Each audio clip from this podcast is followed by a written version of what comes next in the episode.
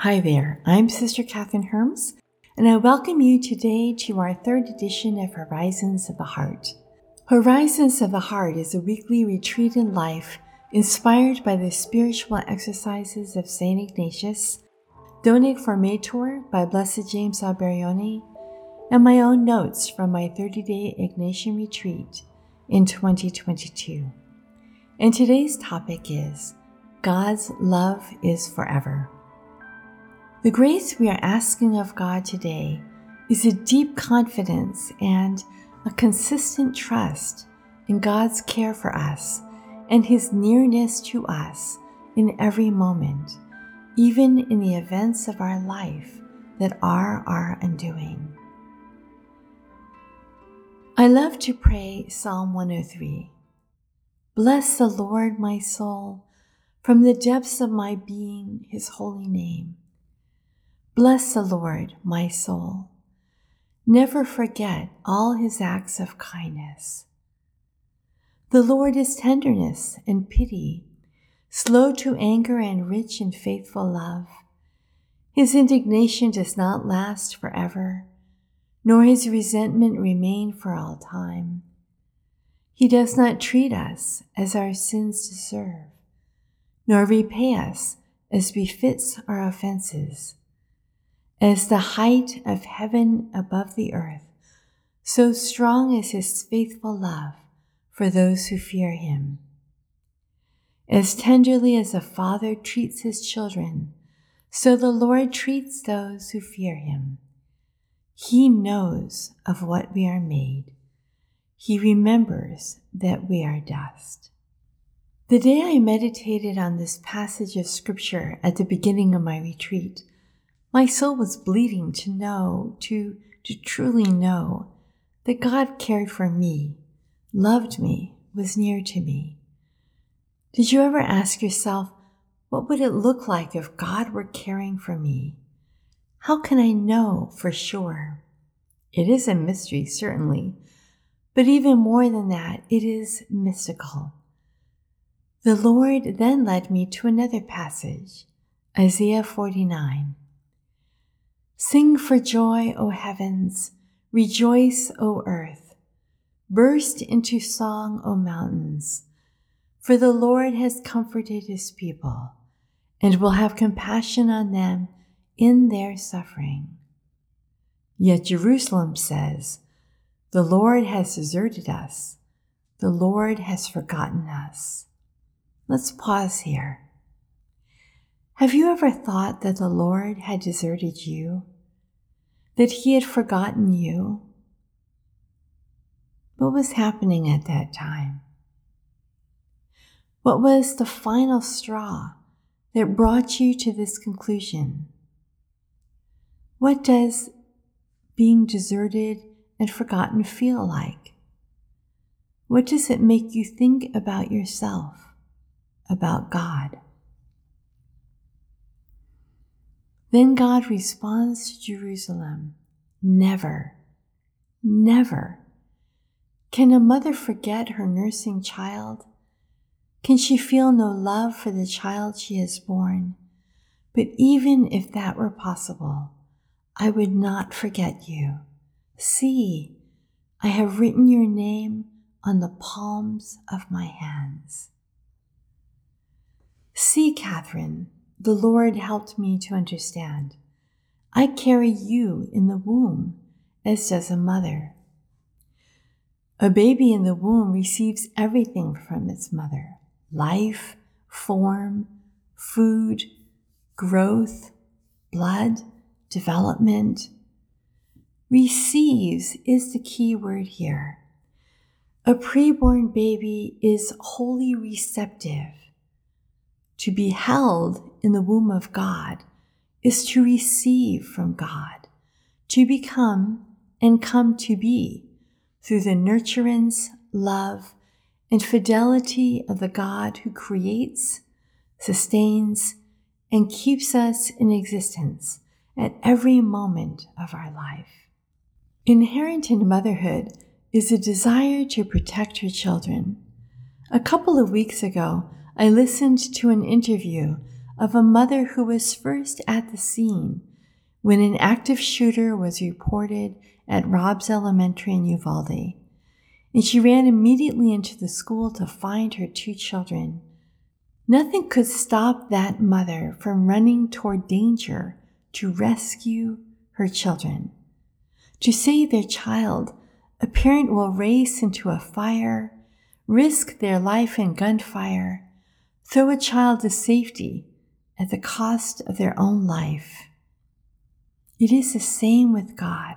His love is forever surrounding us with walls of care. He sent his beloved Son Jesus to offer himself for our salvation at the cost of his life. God, in a sense, ran toward us in our sin to save us, not considering the loss he would himself incur, the death of his Son. The image of the father of the prodigal son in the Gospel of Luke is also an image of our Heavenly Father. He ran toward his returning and repentant son, who was returning after having squandered his inheritance, probably nearly half his father's estate. Yet how his father loved him with that forever love that is the hallmark of God's heart. To be honest, however, we each suffer at the hands of others, some in lesser ways, others in greater. God's love for us doesn't necessarily magically preserve us from all pain, suffering, and sorrow. A mother and father who have truly grown wise through the sufferings of their own life know that the moments of suffering, injustice, and challenge that their child faces may also be their most defining moments. Anyone who saw the 2012 film For Greater Glory will recall the story of the teenager Jose Luis Sanchez del Rio, the 14 year old martyr who died defending the faith when the Catholic Church in Mexico was being bitterly persecuted in the early 1900s. He was canonized on October 16, 2016 in Rome. The Vatican website has this for Blessed Jose's biography. Jose Sanchez del Rio was born on March 28, 1913. Wanting to defend the faith and rights of Catholics, he followed in the footsteps of his two older brothers and asked his mother for permission to join the Cristeros. She objected, telling him he was too young. But he replied, Mama, do not let me lose the opportunity to gain heaven so easily and so soon. On February 5th, 1928, the young boy was captured during a battle and imprisoned in the church sacristy. In order to terrorize him, soldiers made him watch the hanging of one of the other captured cristeros. But Jose instead encouraged the man, saying, You will be in heaven before me. Prepare a place for me. Tell Christ the King, I shall be with him soon. In prison, he prayed the rosary and sang songs of faith.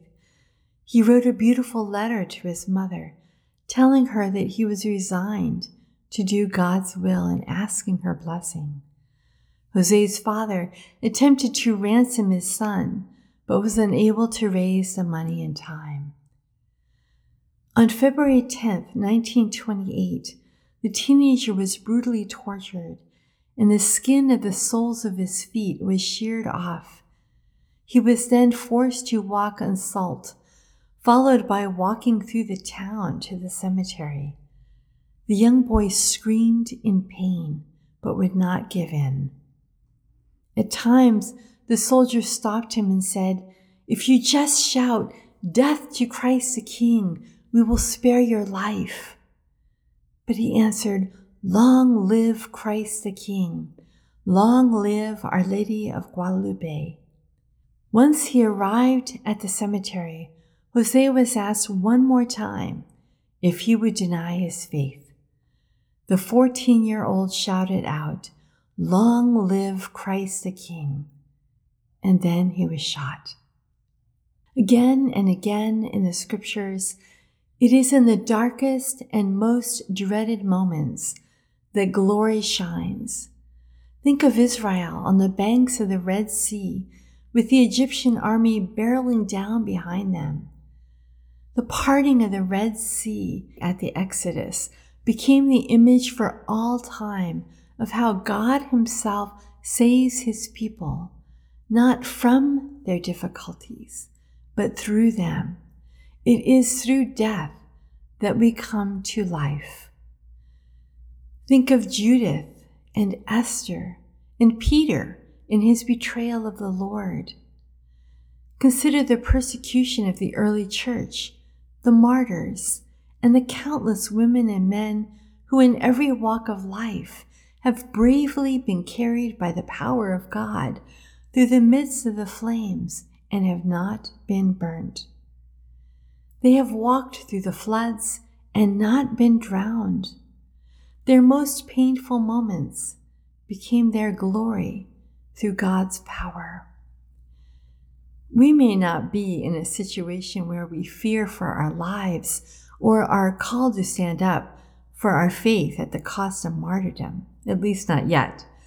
What most brings us into the darkness and dreaded loss that threatens to break us apart are situations where, where we are undone, so to speak. We call these moments the, the carrying of the cross. Jesus told us that to follow him, we would need to take up our cross and follow him. To live with him in glory, we will need to die with him on the cross. How much we may want to avoid the cross, the consequences of failure, mistakes, being helpless before the injustice of others, having our plans or dreams unraveled by, by unexpected illness, job loss, financial burden, or pandemic, chain supply issues, or war in some other part of the globe. Jesus says to us, If you want to follow me, disown your life, surrender to my ways. I have been quite taken by, by the simple prayer of the humble Canadian religious Blessed Dina. Jesus, I love you. Jesus, I love you. Have your way with my life. In the face of the myriad paths I could take in life, it is God who decides which alternative is of value to me and my life in the world. Jesus, I love you. Have your way with my life. God is the one who knows whether a possible choice will make me more selfish or more selfless. Jesus, I love you. Have your way with my life. God knows what things will lead me more to Him and to become my authentic self. Jesus, I love you.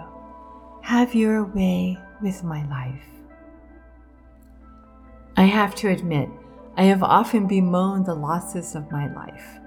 Despite praying the Our Father countless times, it has taken me a long time to whisper to God, Thy kingdom come, my kingdom go. I have focused on the clouds, on the cross, on the tears, surviving them, understanding them, growing from them, so patiently as the Lord waited for me to turn my eyes and heart to Him. Your kingdom, Lord, is all I want. I pray and trust and invite you to pray and trust to the one who knows and loves us more than we could ever know or love ourselves. O oh God, I have not immersed myself deeply in your glory. Forgive me. I have stayed on the surface where it is safe, where I can protect myself and manage my future. Now, my Father, I plunge myself into all your glory. Take me in. take me deeper, assume me into you. Thy kingdom come, thy will be done on earth, in me, as it is in heaven. Amen.